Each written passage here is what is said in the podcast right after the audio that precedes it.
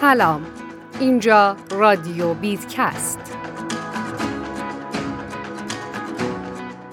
پیشا پیش ازتون ممنونم که منو در این پادکست همراهی می‌کنین و اما موضوع این پادکستمون روانشناسی ترید چیه؟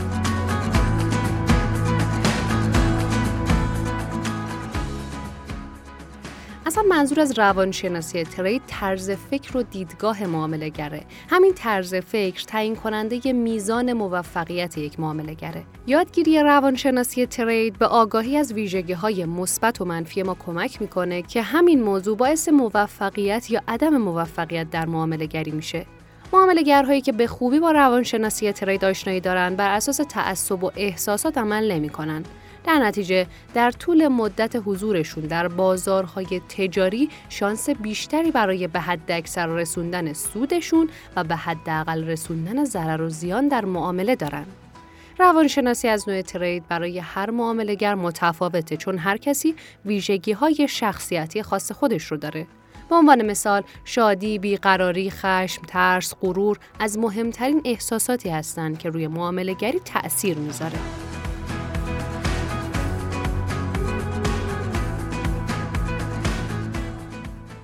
روانشناسی معاملهگری در بازار ارز دیجیتال چه اهمیتی داره؟ یکی از مهمترین چیزهایی که موفقیتتون در یک معامله رو تضمین می‌کنه ذهنیت شماست. یادگیری درباره اینکه احساسات شما چگونه افسار معاملاتتون رو در دست می‌گیره یک قدم شما رو به تبدیل شدن به یک معاملهگر موفق نزدیکتر می‌کنه. اینکه در مواقع دچار ترس، طمع، خوشبینی و اعتماد به نفس کاذب میشین کاملا طبیعیه اما نباید اجازه بدین که این احساسات تحت هر شرایطی معاملات شما رو تحت تأثیر قرار بده. روانشناسی trade به شما کمک می‌کنه که طبق فکر و منطق عمل کنین و در کنار تحلیل technical، fundamental و مدیریت ریسک و سرمایه چهار تا پایه موفقیت شما رو در معامله گری بازار ارز رو تکمیل می‌کنه.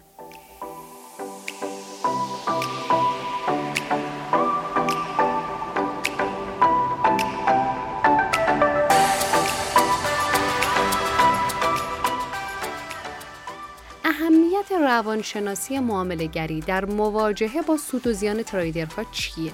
وقتی سرمایه گذاری و معامله در بازار ارزهای دیجیتال رو شروع می‌کنین دو تا حالت پیش میاد یا بعد از خرید ارز دیجیتال ضرر می‌کنین یا اینکه سود قابل توجهی رو تجربه می‌کنین حالا ما اومدیم این شرایط رو از دیدگاه یک معاملهگر موفق و تحلیلگری که به اصول روانشناسی معاملهگری مسلط نیست بررسی کردیم.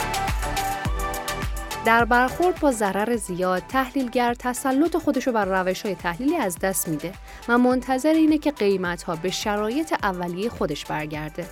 تو چنین شرایطی معمولا بازار و سرمایهش رو به حال خودش رها می‌کنه و از اونجایی که قدرت تصمیم گیری نداره منتظر میمونه تا بازار براش تصمیم بگیره. حالا بیام ببینیم معاملهگر موفق در این شرایط چه کار می‌کنه. قبل از هر چیزی برای خودش برنامه ریزی داره و توی تحلیل اولیه خودش یک حد مشخصی از ضرر رو برای سرمایهش تعیین کرده. بنابراین تا زمانی که نزول قیمت رمز ارز به حد ضرر نرسیده باشه به سرمایهش دست نمی‌زنه. اما اگر قیمت از حد ضرر عبور کنه بهترین تصمیم اینه که از رمز ارز فعلی خارج بشه و روی رمز ارز دیگه ای سرمایه گذاری کنه. حالا حالت دیگه رو بررسی می‌کنیم. سود بزرگ. در این حالت تحلیلگر طبق تجربه خودش انتظار داره که بعد از یک سوداوری چشمگیر روند سودی رمز ارز به حالت نزولی برگرده و حتی معامله‌ای که قبلا انجام داده وارد ضرر بشه. در چنین شرایطی اون معمولا معامله رو میبنده و سرمایه خودش رو بیرون می‌کشه. حتی در مواقعی که هیچ نشونه مبنی بر نزولی بودن سوداوری یک ارز دیجیتال مشاهده نمیشه چنین رفتاری از تحلیلگر ممکنه سر بزنه. حالا معاملهگر موفق چیکار می‌کنه؟ این فرد در عوض منتظر روزی میمونه که روند سعودی فعلی دیگه قدرت کافی نداشته باشه. در این حالت زمانی که نخستین نشانه های نزولی شدن روند سوداوری رمز ارز مورد نظر رو می‌بینه معاملهگر می‌تونه سرمایه خودش رو بیرون بکشه. افرادی هم که هدفشون ذخیره طولانی مدت رمز ارز مورد نظره بدون توجه به شرایط فعلی اونو تا مدت زمان مورد نظرشون نگهداری می‌کنن توی این مواقع یک معامله گر موفق چندین برابر بیشتر از یک تحلیلگر سود کسب می‌کنه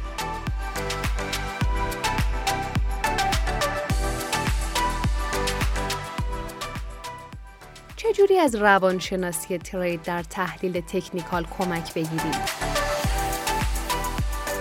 در کنار نمودارهای تکنیکال در موارد معینی معاملهگر رو ترغیب می‌کنه که علاوه بر اطلاعاتی که این نمودارها در اختیارش قرار میدن به دانش خودش درباره ارز دیجیتال مورد نظرش و درک شهودی از عوامل گسترده‌ای که بازار رو تحت تأثیر قرار میده تکیه کنه. اینجاست که نکات روانشناسی ترید به کارشون میاد. در واقع معاملهگرهایی که توجه زیادی به اثرات فراگیر قیمت ها دارن و نظم و انضباط و اعتماد به نفس در اقدامات اونها مشاهده میشه از روانشناسی معاملهگری متعادلی برخوردارن. حالا می‌خوایم ببینیم اصول روانشناسی معاملهگری در بازار ارزهای دیجیتال در ابعاد شخصی و حرفه‌ای چیا هستند. اولین موردش مثبت بودن و مثبت موندنه. خب در نگاه اول خیلی خوشایند به نظر نمی‌رسه اما به طور شگفتانگیز این ویژگی مؤثره در حقیقت سلامت روان و ذهن آگاهی باعث میشه از گرفتن تصمیم های بیپروا در معامله و مواجهه با ضررهای هنگفت جلوگیری بشه. مورد دوم خودانگیزشی بالاست. مورد سوم تعیین اهداف واقع بینانه. بلند پرواز بودن خیلی خوبه ها اما قبل از هر چیزی باید آدم واقع بین باشه. چهارمین مورد تعامل درست با افراده. به عنوان یک معاملهگر خیلی مهمه که بدونین چطور باید با افراد و معاملهگرها تعامل داشته باشین. علاوه بر این قرار گرفتن در کنار بقیه معاملهگرها به معنی اینه که در کنار افراد همفکر خودتون قرار دارین و این مسئله می‌تونه موجب ارتقای شما بشه. پنجمین مورد مدیریت استراب و استرسه. ششمین مورد مدیریت احساساتتونه که خیلی هم مهمه. هفتمین مورد تهیه تاریخچه ای از معاملاتتونه. اینکه آدم بیاد نتیجه معاملاتش رو ثبت بکنه باعث میشه از اونها بتونه درس بگیره و نقاط قوت و ضعفش رو پیدا کنه. هشتمین مورد توسعه یک طرح ساده و هوشمندانه برای معامله گریه. منظور از هوشمندانه اینه که درباره هر جنبه به خوبی فکر کنید و در طرحتون به ویژگی های شخصیتی و سبک زندگیتون توجه داشته باشید.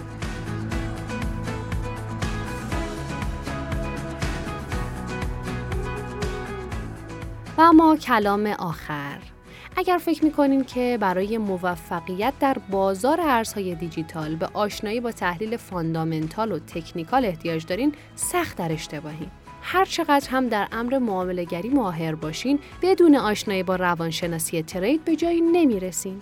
حالا یه سوال دارم از شما. با توجه به این حرفایی که گفته شد به هوش هیجانی و روانشناسی معاملهگری خودتون چه نمره میدین؟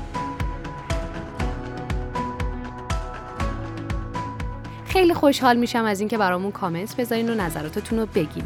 باز هم ممنون و متشکرم از همراهی شما تا پادکست بعدی. خدا نگهدار.